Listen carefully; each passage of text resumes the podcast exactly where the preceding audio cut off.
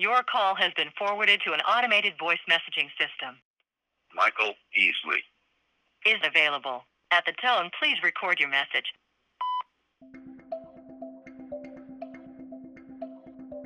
Good morning, Dr. E. My name is Craig. My question is Are all the spiritual gifts still usable today? Hi, Dr. E. Now, some believe within the church that the Sabbath day changed from Saturday to Sunday, but I'm convinced that the Lord never changes. Do you? Hey, Dr. E. This is Sarah from Franklin, Tennessee, and I am wanting to get a tattoo.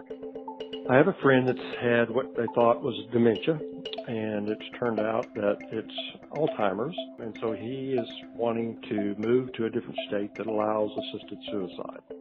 Does the Second Corinthians verse refer only to works? You're listening to Michael Easley in Context. I'm your co host, Hannah Seymour, and we've got another Ask Dr. E episode for you. So, naturally, here's Dr. E. How you doing? I'm doing great. How are you this morning? I'm good. Yeah? I love these. These are fun. They really are. People ask some great stuff. I mean, Oh, yeah. I learned so much from just recording and producing these. It's great. well, we start out with Craig from Kokomo. I love it. You want to sing it for us? No. Okay. Better you than me.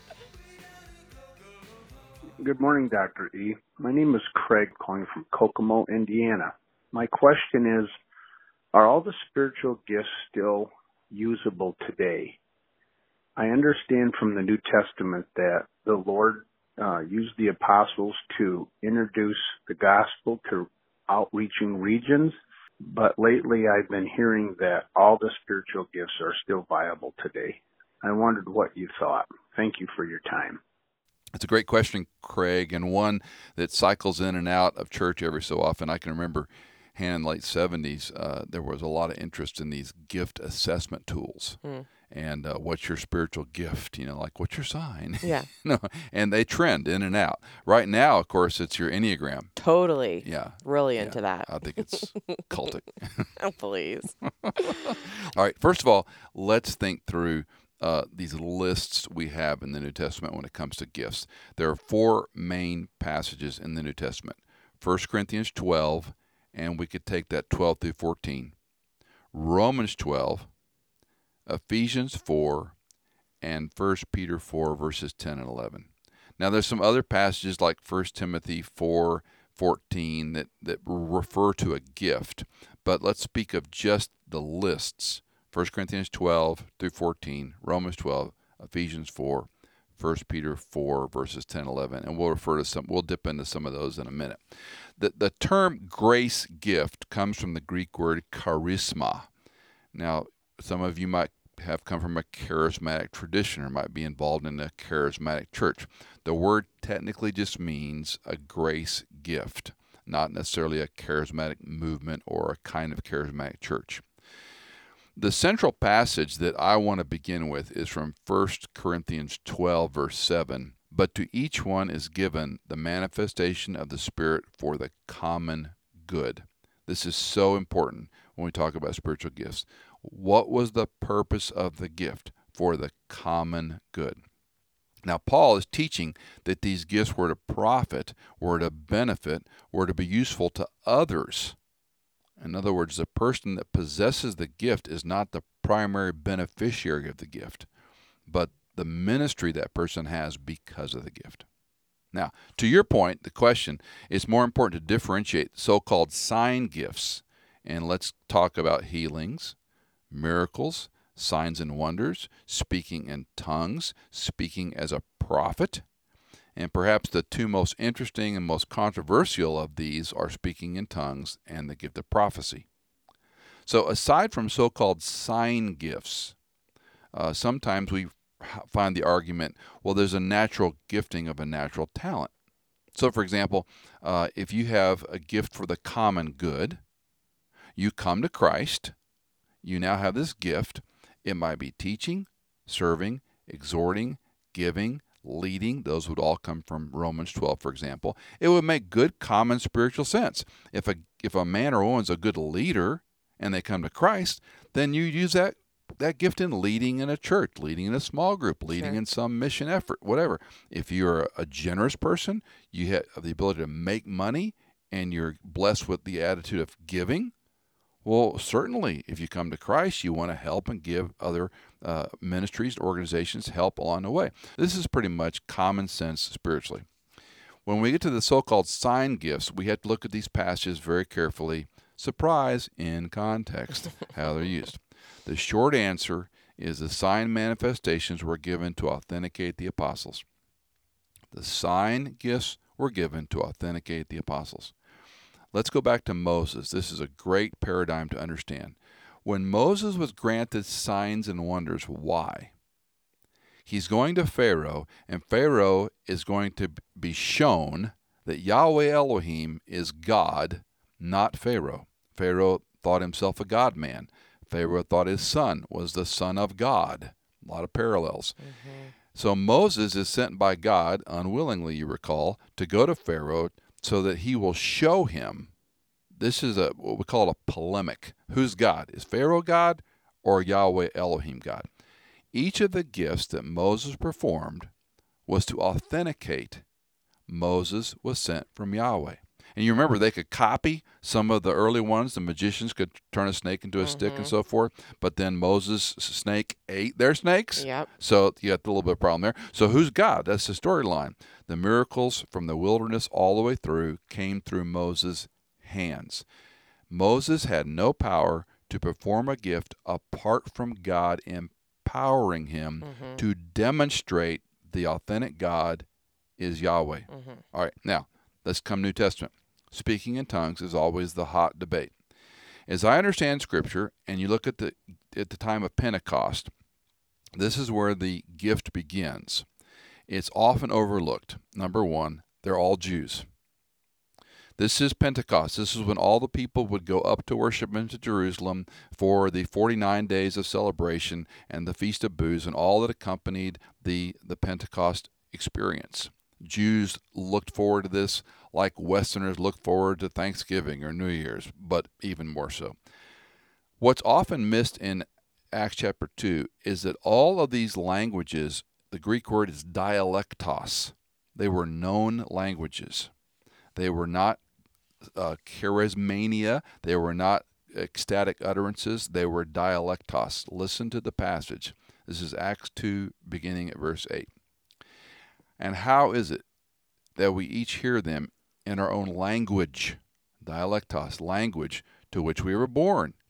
Parthians and Medes and Elamites, residents of Mesopotamia, Judea, Cappadocia, Pontus, and Asia, Phrygia and Pamphylia, Egypt, and the districts of Libya and Cyrene, and visitors from Rome, both Jews and proselytes, Cretans and Arabs, we hear them in our own tongues speaking the mighty deeds of God. These are dialectos. So, a point that's rarely noted is they're hearing their mother language. Now, I make the argument that this is a dual miracle, meaning I'm speaking in my mother tongue and you're hearing in your mother tongue. Let's put it this way I'm speaking English, but a Jew from uh, Asia is hearing their mother tongue. I'm speaking English, and a person from Phrygia is hearing uh, in his head or her head. So we miss the point of this miracle. What's happening at Pentecost is not speaking in ecstatic utterances. This is a known language. You're speaking German, a Frenchman's hearing it in French. Fourth, they mocked the Jews at Pentecost. In chapter 2 of Acts, verse 13, others were mocking and saying, They are full of sweet wine. And so a casual reader would say, See, it sounds like gibberish. They're speaking ecstatic utterances, they're speaking a heavenly language. Let's back up and raise the, ask the question. If you have all these different dialects, 13 as I count them, all Jews, some are proselytes, all Jews, they're going for a Jewish celebration. They're all talking in their mother tongue. That would sound like gibberish. If you were in the UN and everybody was speaking in their home language without interpreters talking to you in your ear, and a casual observer heard that, it would sound pretty crazy. So 13 different languages, the conversation is taking place, and of course the lingua franca of the day would have been Greek or maybe Arabic, but in the main, it's going to hear hundreds, if not thousands, of different people speaking at the same time in their mother tongue. Now, when we go to 1 Corinthians and we see how the gifts, especially sign gifts uh, and speaking in tongues, is used, you must keep in mind the letter Paul wrote was a corrective letter. The entire letter he begins right at, right at the, at the outset. There's divisions and factions among the Corinthian believers. He's correcting them. So when I teach the book of Corinthians, I always tell folks write on the top of your Bible and on Corinth, write letter of correction, Corinthians and correction, because both books are correcting them. By chapter 3, we read, I could not speak to you as spiritual men, but as men of flesh, as infants in Christ.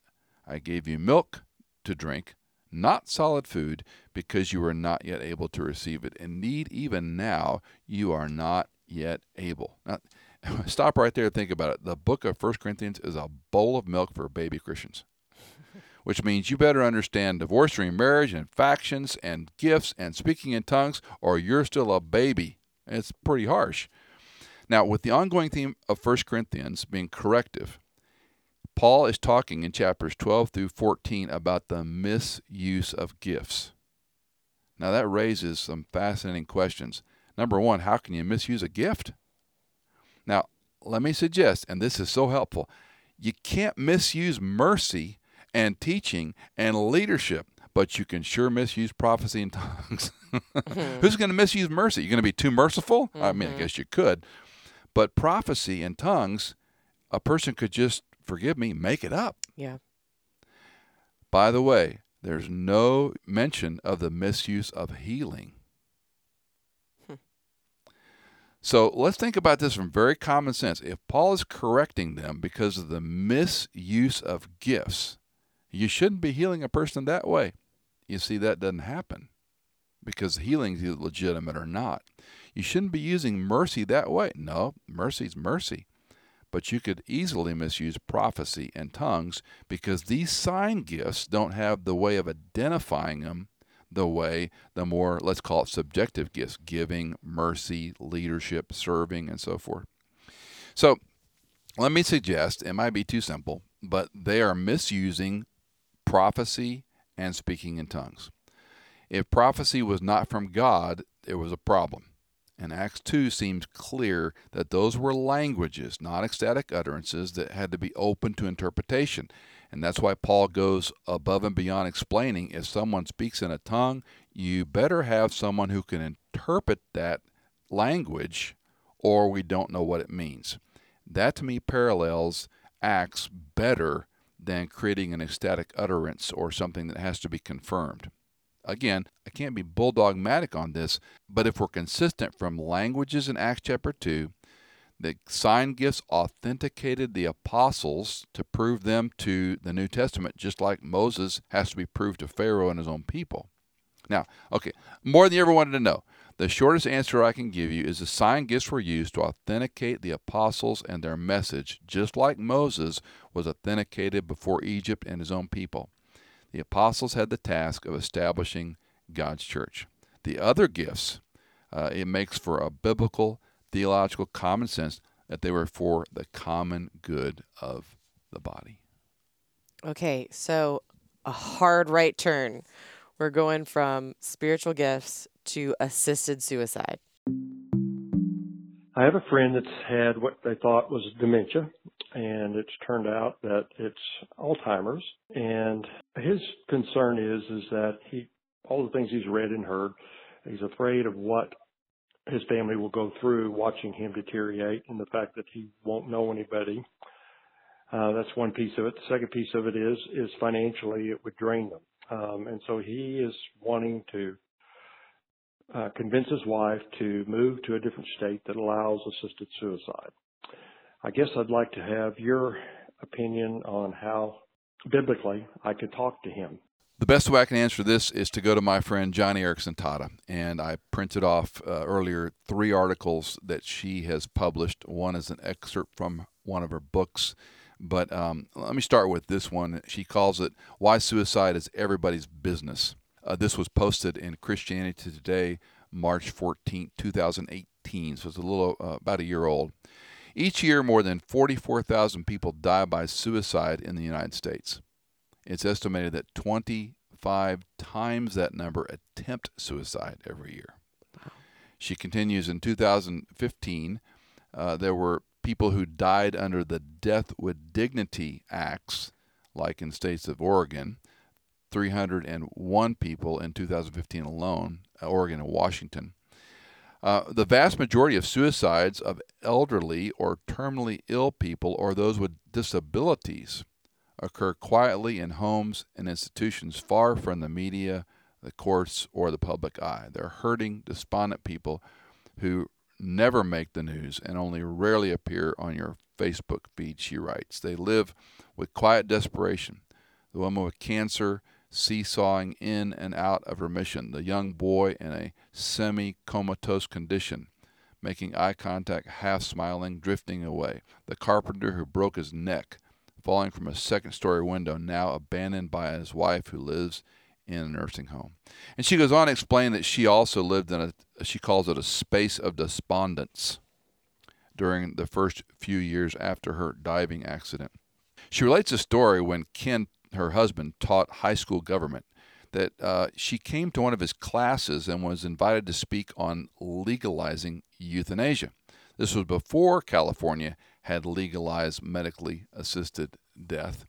And uh, some of the Q&A between the kids was fascinating. She talks about being so surprised how interested they were not only in her story with her early days of despair, but then was it okay to have a right to die law? A few hands went up. I could tell by their answers they felt society should take action to help hurting and dying people. Some students insisted on life no matter how burdensome the treatment, and a few wanted to help by hurrying up the death process. One student shared how his mother was getting demoralized by the burden of taking care of his sister with developmental delays. He felt society should, in his words, do something. Hmm. Like what? I challenged. Like, I'm not sure, but society ought to get more involved in the people's lives like my mother's. I glanced at Ken. He hmm. nodded as to give me a go ahead to take free rein with this young man. May I ask, what have you done to get more involved? Ouch. The student smiled and shrugged. How have you helped alleviate the burden? Have you taken your sister on an outing lately? Maybe to the beach? I teased. Have you offered to do some shopping for your mother? Maybe your mom wouldn't be so demoralized. Maybe she wouldn't feel so stressed or burdened if you'd roll up your sleeves a little higher to help. a couple of his friends by the chalkboard laughed and threw wads of paper at him. okay, okay, I see your point, he said. I smiled. My point is this society is not a bunch of people way out there who sit around big tables and think up political trends or cultural drifts. Society is you what you do or don't do has a ripple effect on everyone around you. On a small scale, you can make a big difference in the families that you decide to help. I paused, I scanned the face of the students, and closed saying, You, friends, are society. Years later, she writes, I still hold to this fundamental truth that the sick and the well are inextricably connected in community. Those on the margins, the depressed, the ill, the dying, need us. But the converse is true. We need them too. And on she writes, and I would I would just encourage you to just get on your search engine and look up Joni Eareckson Tada and the words assisted suicide, and you will find a number of great pieces. One is a chapter from one of her books. I won't take the time to read portions of it, but she refers to the movie. Um, did you see the movie Me Before You? I didn't very popular film. I guess it came out what about three years ago. Yeah. And a guy is uh, disabled in a wheelchair, and they hire a young girl to come uh, cheer him up, Yep. and they fall in love. Of course, um, don't think it'll ruin the story, but you know it becomes a, a assisted death story. Uh, She writes in this one section California, Oregon, Washington, Vermont, and Montana have all uh, legalized assisted suicide for the terminally ill. 18 states and the District of Columbia are considering it as well. Uh, she goes on to express there's, there's got to be virtue in suffering. We have to see this as an opportunity for character, for Christ likeness. There's purpose and meaning here. And so the, the short answer is I, I don't see a time or a way. We aren't a horse or a dog that has to be put down because we're sick and disabled. We are made in the image of God. And because of that, as hard as it may be, I just don't think it's up to man to decide when it's time to help somebody die uh, because it's inconvenient or there's a disability or it's expensive. Uh, these are men and women that are image bearers of God, and it's not our place to uh, pull that plug or hurry up a person uh, who otherwise might live and suffer for a long time. It's so hard because it feels merciful. You know, if that if that person just really wants to go home, they know the Lord like I'm ready to die, let's do this. If assisted suicide feels merciful, but going back to what you said, the the Lord determines our days, they're numbered. He he's the only one that is supposed to call someone home. And and the challenges of medical technology and progress, um, you know, many of us are living a lot longer than we would have lived even 10, 20 years ago. Sure. And so then it becomes a, a medically, uh, an ethical decision that, you know, Christian medical ethicists write about extensively about when is it right. And there are times when a person, it, you know, you let them die. Um, you have to decide whether you do not intubate, you do not resuscitate, these types of things. My, my mom, who passed away uh, not long ago, uh, she's wanted to die for the past eight years. yeah. Yeah. And at some level, I understand that. But she was not going to hasten her death. Right. Her, her question was why. I have no purpose, and I Mhm. grieve for people that are there. I don't know that I won't be there one day. Mhm. But at the at the grander scale of things, uh, who are we to say that? Uh, again, I love Joni's comment about with the inextricably linked. Those of us who care for people that are disabled and the disabled. I went to see a man who's dying of prostate cancer a few days ago, and he's in a hospital bed in his home right now. I love going to see him. I don't mind at all. His mental faculties are a little bit frayed. He he, he loses his thread a little bit. Um, he's not in pain because they're medicating him. Uh, he he can get up, he can move around, but he is confined to bed for the most part. But uh, I would miss seeing him, Mm-hmm. and I know he has a litany of, of people that come and support him and his wife and help her, and he is not with us long. And uh, you know, I don't want to call it death with dignity, but because that sounds trite. Yeah. But I think that's what the Christian community is about. You sit with a friend, you read a, a psalm, you share some things, you talk about what he's doing with his day, and he actually stays very busy, even though he's very sick. He's limited. He is dying. His days are very short, and um, you know I wouldn't wouldn't overstate the case, but that's a ministry Yeah. to go spend time. And what? How hard is that to go spend time with a friend who might be suffering? Mm-hmm. Take a person who's in assisted living and put them in a wheelchair and take them outside. Yeah. As Joni said, if you take her to the beach, you know, Yeah. put their Yeah. toes in the sand, take them to the park. That'll make their week. Yeah. Um, and and I just think we we miss the profound sanctity of life as we get older, or even a person that's a quadriplegic or paraplegic. Uh, There's there's a dignity because that man or woman is the image bearer of God. Mm-hmm. And whose right is it to say, no, Yeah. uh, take a shot and go to sleep and never wake up? Yeah. I often think, you know, we did a series a while ago now called What Now? And it was four parts, and we used Howard Hendricks teaching, and then we had some interviews. But in one of um, Prof's messages, he basically says, if you haven't died yet, God has a purpose for you to Yeah, still be here. And, you know, thinking about your friend, um, he's he's suffering, he's dying. Um, but God could have chosen to take him yesterday and he didn't. Mm-hmm. So so for whatever that looks like, obviously his purpose in his day is different than my purpose as a, you know, young mom. like we have very Mhm. different days. Um, but God still has purpose for his life. And I think the more we can hang on to that, yeah, if if you're still on this planet, God has a reason for you to be here. And Uh, 89, no, 90, 91 year old person I know says, All I can do is pray, and I pray all day long for people. Mm. And you've heard me say this before because you've grown up listening to me preach. Uh, I think a lot of us are sustained by silver haired ladies Totally. who pray Totally. and who are widows now, Yeah. not, not condescending at all, but I mean, it's, it's the crown of glory. These women who maybe can't do what they used to, but boy, they are fervent and effectual in their prayer life and the fabric of the Christian community, we're going to get to heaven and go, you know, I wouldn't have done anything if those people, Yeah, totally. God would have never used me if those people hadn't been praying for me. So just pray. All I can do is pray. What a terrible statement. You know, I get to pray. I have the privilege to pray. It's an honor to pray. So maybe God takes the props of our health away. Yeah. So we read a little more carefully. We're devoted to Him. We, we spend more time in prayer. Uh, you, we have family friends that are in their 90s, and um, he's a physician, brilliant guy. Has always been an elder mentor friend to me. And the last time I saw him, he said, "You know, my wife and I, we read a book together every day. We only read five pages, though. Uh-huh. Now, this is a, they're both voracious readers. Sure. Because we just read five pages, and we can do it in about 15 minutes. I Mm-hmm. said, "How'd you get to that?" He goes, "Arguing." but but they're doing that together, and Yeah. they're praying for their kids and their grandkids. What a sweet, powerful testimony! Yeah. To get up in the morning, have your coffee, read five pages. Besides their their devotions, this is what Yeah. they do together. Yeah. Well, that's that's an incredible uh, piece of encouragement.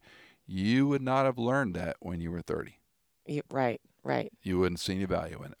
So um, yeah, so in, in the prof, and that was his line. If you're if you were never more ready for heaven than the day you were saved, then why are you still here? Yeah. I think that was his quote. Yeah. There's another anecdote, and I'll make sure in the show notes that the What Now episodes are linked, and also um, the Joni articles that were mentioned. I'll make sure those are linked there too for your convenience. But um, he tells a story, remember, about an older lady who volunteers to send letters to, like, you know, new brand first time visitors to their church, and it takes her 15 minutes per To envelope. yeah. One thing, folding them. And the anecdote, you know, goes on. All these people start coming to Christ and they start doing the church and and like all the pastors think they're doing something great and then they realize, you know, it's this woman who cuz she's praying for every person she mails a letter to for 15 minutes and um I it's just it's so good. If you haven't listened to the What Now series, you got to listen to it and you'll hear I was reticent to do it. I was not excited I wasn't going to bring that up this time. about a I you know, old age retirement series, and it's so good. So, anyway, go listen to it. Let's move on. We've got a fascinating write in about the Sabbath. Hi, Dr. E. My name is Michael, and I have a question for you. My wife, being brought up a Seventh day Adventist to the fourth generation, went through a huge study in the Word about the Sabbath day years and years ago. Now, some believe within the church that the day changed from Saturday to Sunday, but I'm convinced that the Lord never changes. These preachers would be described as Sabbatarians. They believe that the Ten Commandments are still intact. So my first question for you is, do you? I, as well as my wife, believe we are not under the law any longer and that our rest is in Christ alone. It speaks of this in Hebrews. We no longer worship on a certain day, but today. We are not bound by the Mosaic law or any law for that matter.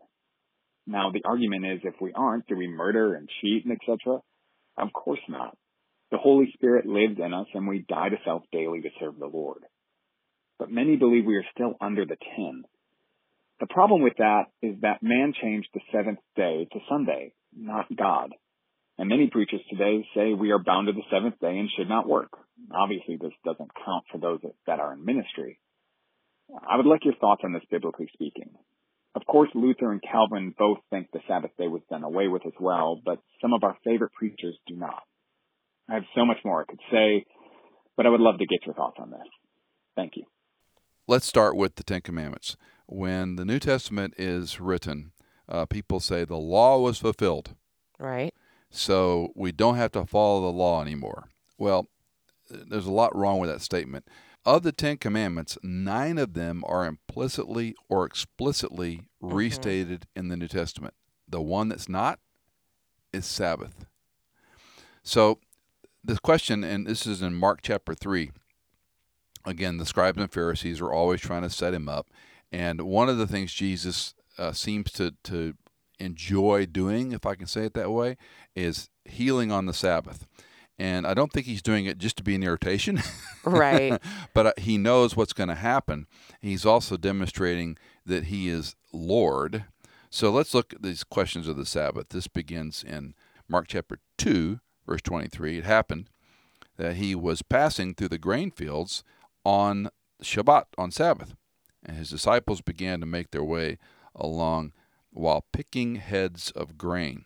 The Pharisees were saying to him, Look, why are they doing what is not lawful on the Sabbath?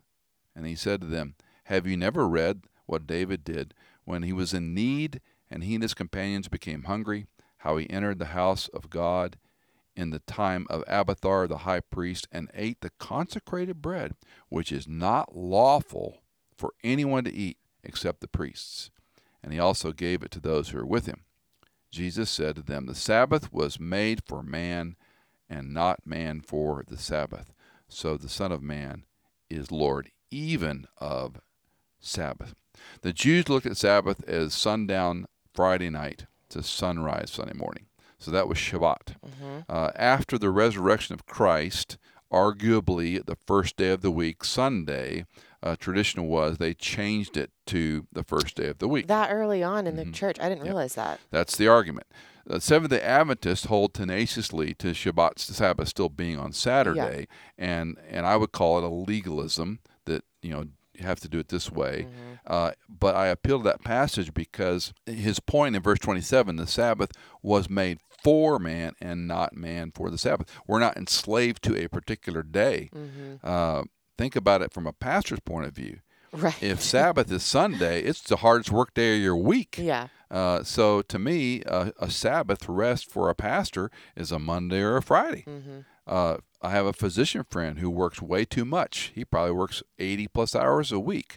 Uh, I've been I've been bugging him to take half days off. So he's working really hard to take Wednesday and Friday afternoons off. Mm. And then let's talk about what Sabbath is. Sabbath is not just resting and not watching television and not turning on switches. Sabbath is a rest from your normal work. Sabbath could be playing golf. Yeah. Sabbath could be going out with your family to have a picnic. Yeah. Sabbath could be enjoying a book in, uh, in the spring day in, in a hammock, uh, reflecting on what God's done. Uh, it doesn't have to be this holy time of reading your Bible and praying Mm-hmm. only. It was rest. The land rested for a year. Uh, people rested from their work. They rested from collecting manna. It was taking a break. A Sabbath is trusting God that you're more effective working six days than seven. Yeah. It's like our money. Can you trust God with? 10%, You're more effective yeah. with less percentage than a hundred, and you'll be better off than you would spending a hundred or 110 percent of what you make. Sabbath was made for man, so to me, it's a gift. It's something we can enjoy. It's something we can take advantage of, and um, I think otherwise, it's legalism in any form to say we have to do it on this particular day. What do you think God did when he rested on the seventh day? He ceased from creation. Uh, I think he enjoyed what he had, had created. Um, there's a term called fiat that he spoke into existence. Yeah. Uh, I, you and I, some people like to watch science fiction. I think Spielberg does a great job with imagination with, you know, whether it's, you know, massive weather patterns or whatever, storms. Mm-hmm. If we envision God uh, creating the heavens Mm-hmm. and the earth, and then he just sat there and enjoyed what he created. Hmm. He looked upon it. I mean, he's an eternal, infinite being, always existing. It's not like he's bored. Uh, but I think the implication is, as image bearers, uh, you have a, a, a ability to rest. You can rest in your good Mhm. work, Mm-hmm. and and to reflect on last week, reflect on the day, what you're looking forward to, thanking God for your blessings. I mean, obviously, we would encourage people to spend time in the Word, spend time in prayer, reading a, a good book that. You know, I'm reading a book on John Owen right now that really is challenging me hmm. personally, and I would consider that a Sabbath experience. Yeah. So, Yeah. and you might take Sabbath throughout the week. Right. You might take a. I'm going to take an afternoon or two hours off. I'm going to read a book. I'm going to relax and rest from my normal work. It's like when you're in a project on a computer. If you work on that thing all day long, you go crazy. Yeah. You take an hour breaks. break, you walk away, come back, you might have new eyes. Mhm. Why is that spiritually? Mhm. not even more significant Mhm. to take a break from your routine, to thank God, to look on your labors, to look on other labors, uh, and and it goes it goes back to trust. If I'm going to let my land fallow, Yeah. Yeah. if I'm not going to harvest on the day of harvest because it's Shabbat, I'm trusting God, Totally. and that to me is more more important than what day of the week it might be. Mm. Okay, this next question is fun for me because I remember hashing it out with you probably when I was around 16 years old. So let's listen to Sarah's question. Hey, Dr. E. This is Sarah from Franklin, Tennessee, and I am wanting to get a tattoo.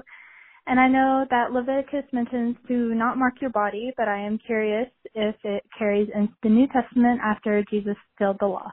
Thanks so much.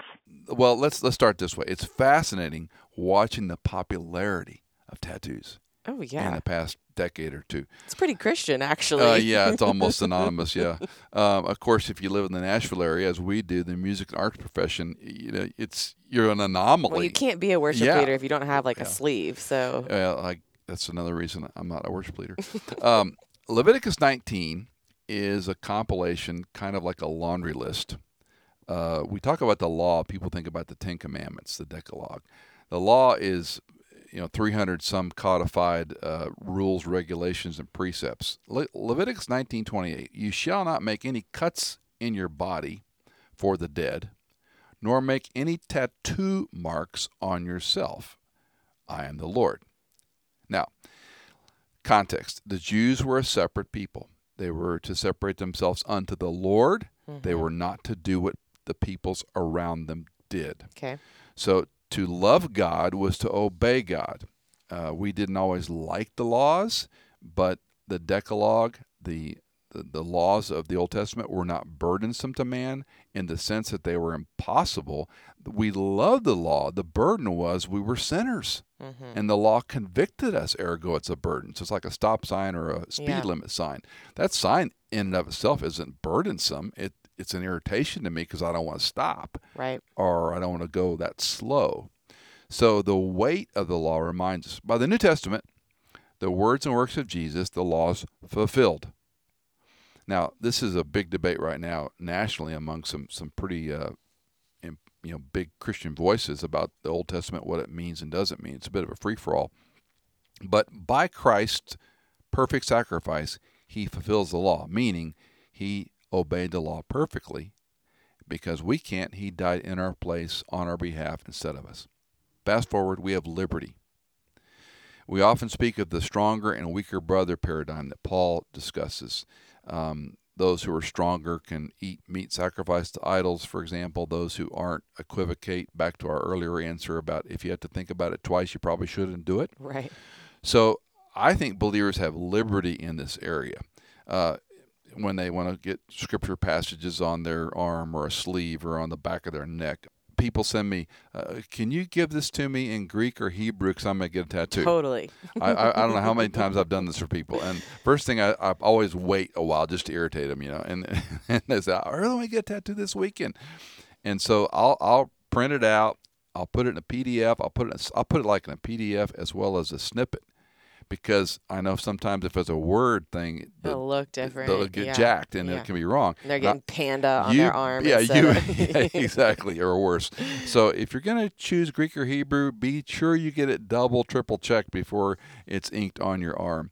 When you guys eh, were on our roof, when you know the four of you were young, I did say no tattoos till you were on your own. My point was, if you got older, you'll change your mind right. because the tattoo you want at 16 Totally. is not the tattoo you're going to want at 21. Yeah.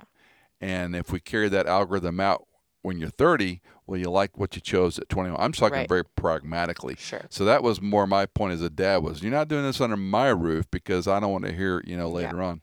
Uh, it was Jesse and I were in a store once, and this woman had this massive sleeve. This is, I mean, she was probably six or seven. She was young. And she had this massive sleeve from her shoulder down to her top of her hand. And, um, it was a checkout, and I just made the comment, "Wow, that's an amazing tattoo. That must have taken a long time to have that put on. Sure. And she went into a litany of expletive words oh my goodness. about how she wished she'd never done it. She was stupid when she'd done it. I forget how old she was, but she just went off. You know, one of the worst decisions I ever made. And of course, I'm going internally going, yes, yes, yes, because Jesse was so fixated on Yeah. wanting a tattoo. Um, so that's the point of you know the, the bottom line is no New Testament passage says you shouldn't have a tattoo. Sure.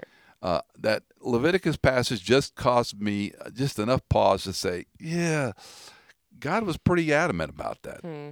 It's interesting. And and I'm not saying it's sinful. I think we have liberty, but my word of caution is wait six months, and then wait another six months. yeah. Yeah. And if you still want it after a year, you got liberty. Now I did not give you permission to do this. that's uh, that's just to ask Doctor E off the top of the head. Oh, too funny. Well, we've got one more question for this episode. It is a write in, so our friend will read Mike's question for us. Hi, Dr. E. This is Mike, and here's a question for you if you choose to use it.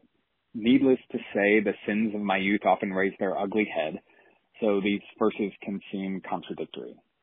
How do believers reconcile Romans 4, 7 through 8 and Psalm 103, 12 with 2 Corinthians 5, 10? Does the 2 Corinthians verse refer only to works? Mike, great question, and uh, let's let's take this a little bit at a time here. First of all, let me read a couple of these references. Romans chapter four, verses seven and eight. Blessed are those whose lawless deeds have been forgiven, and whose sins have been covered. Blessed is the man whose sin the Lord will not take into account. And then Psalm 103, verse 12 As far as the east is from the west, so far has he removed our transgressions from us. I think it was um, Warren Wiersbe that, when he read that verse, said, uh, God has uh, gone out to the middle of the ocean and put a sign up that says, No fishing here. um, let's let's make a couple observations. First of all, forgiveness is God's action to remove the consequences of our sins. Uh, 1 John 1 9, He is faithful to forgive us and cleanse us from all unrighteousness. So it's an act that only He can do of our sin. Uh, your question asks, uh, how do we reconcile that He removes them from 2 Corinthians and the idea of judgment day? 2 Corinthians 5 is not particularly the same thing. In other words, he's talking in 2 Corinthians about our temporal and eternal dwelling and that we are you know we don't want to die we don't want to leave our current body and we don't we long to be clothed but we don't want to go through that process and then in verse uh, the verse you reference in verse 10 he says we all must appear before the judgment seat of Christ so each one may be recompensed for his deeds in the body according to what he has done whether good or bad there are no less than I'm going to say six. It's been a while. I have to do more homework on this. I apologize, Mike. Six judgments in the New Testament: the unbelievers, the uh, Jews. There are judgments for our works.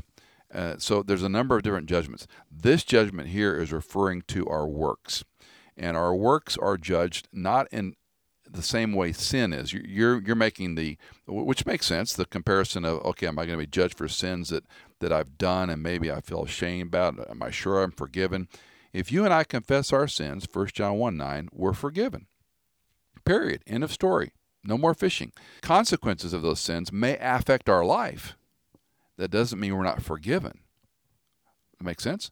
Now, the judgment question of what's being judged are our good works. And we can do uh, good works that are useless, and we can do good works that have reward.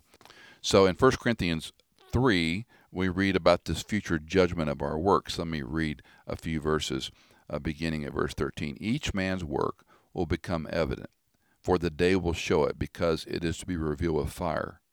And the fire itself will test the quality of each man's work.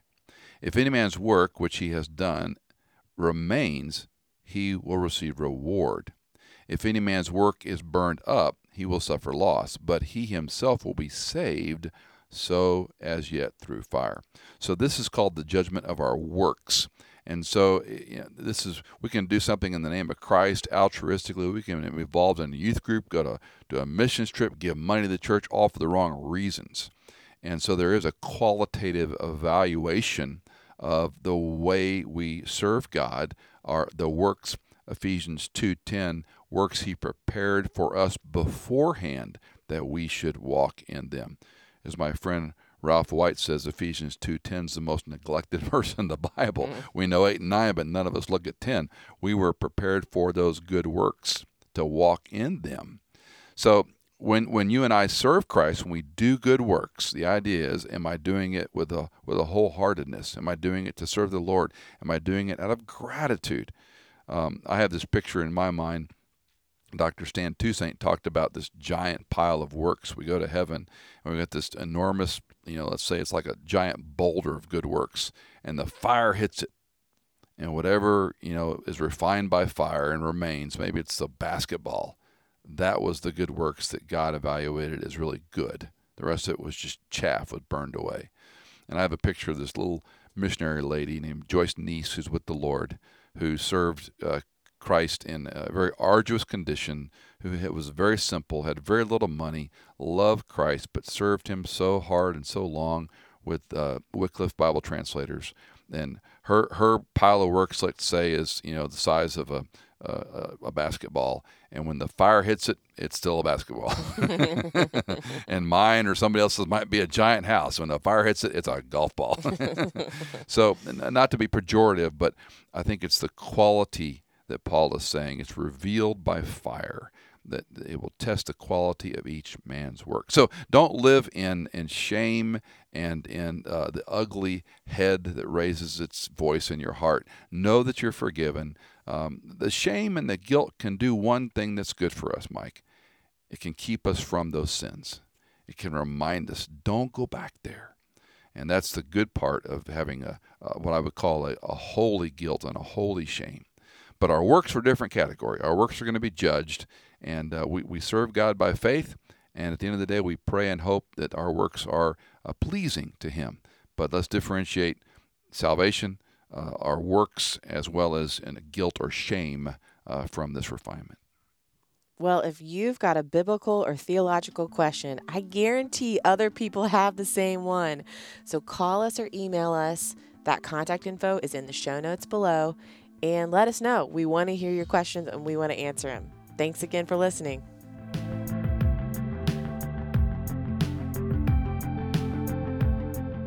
In Context is engineered by Chad Cates produced by Hannah Seymour, and music composed by Chad Cates and Blair Masters.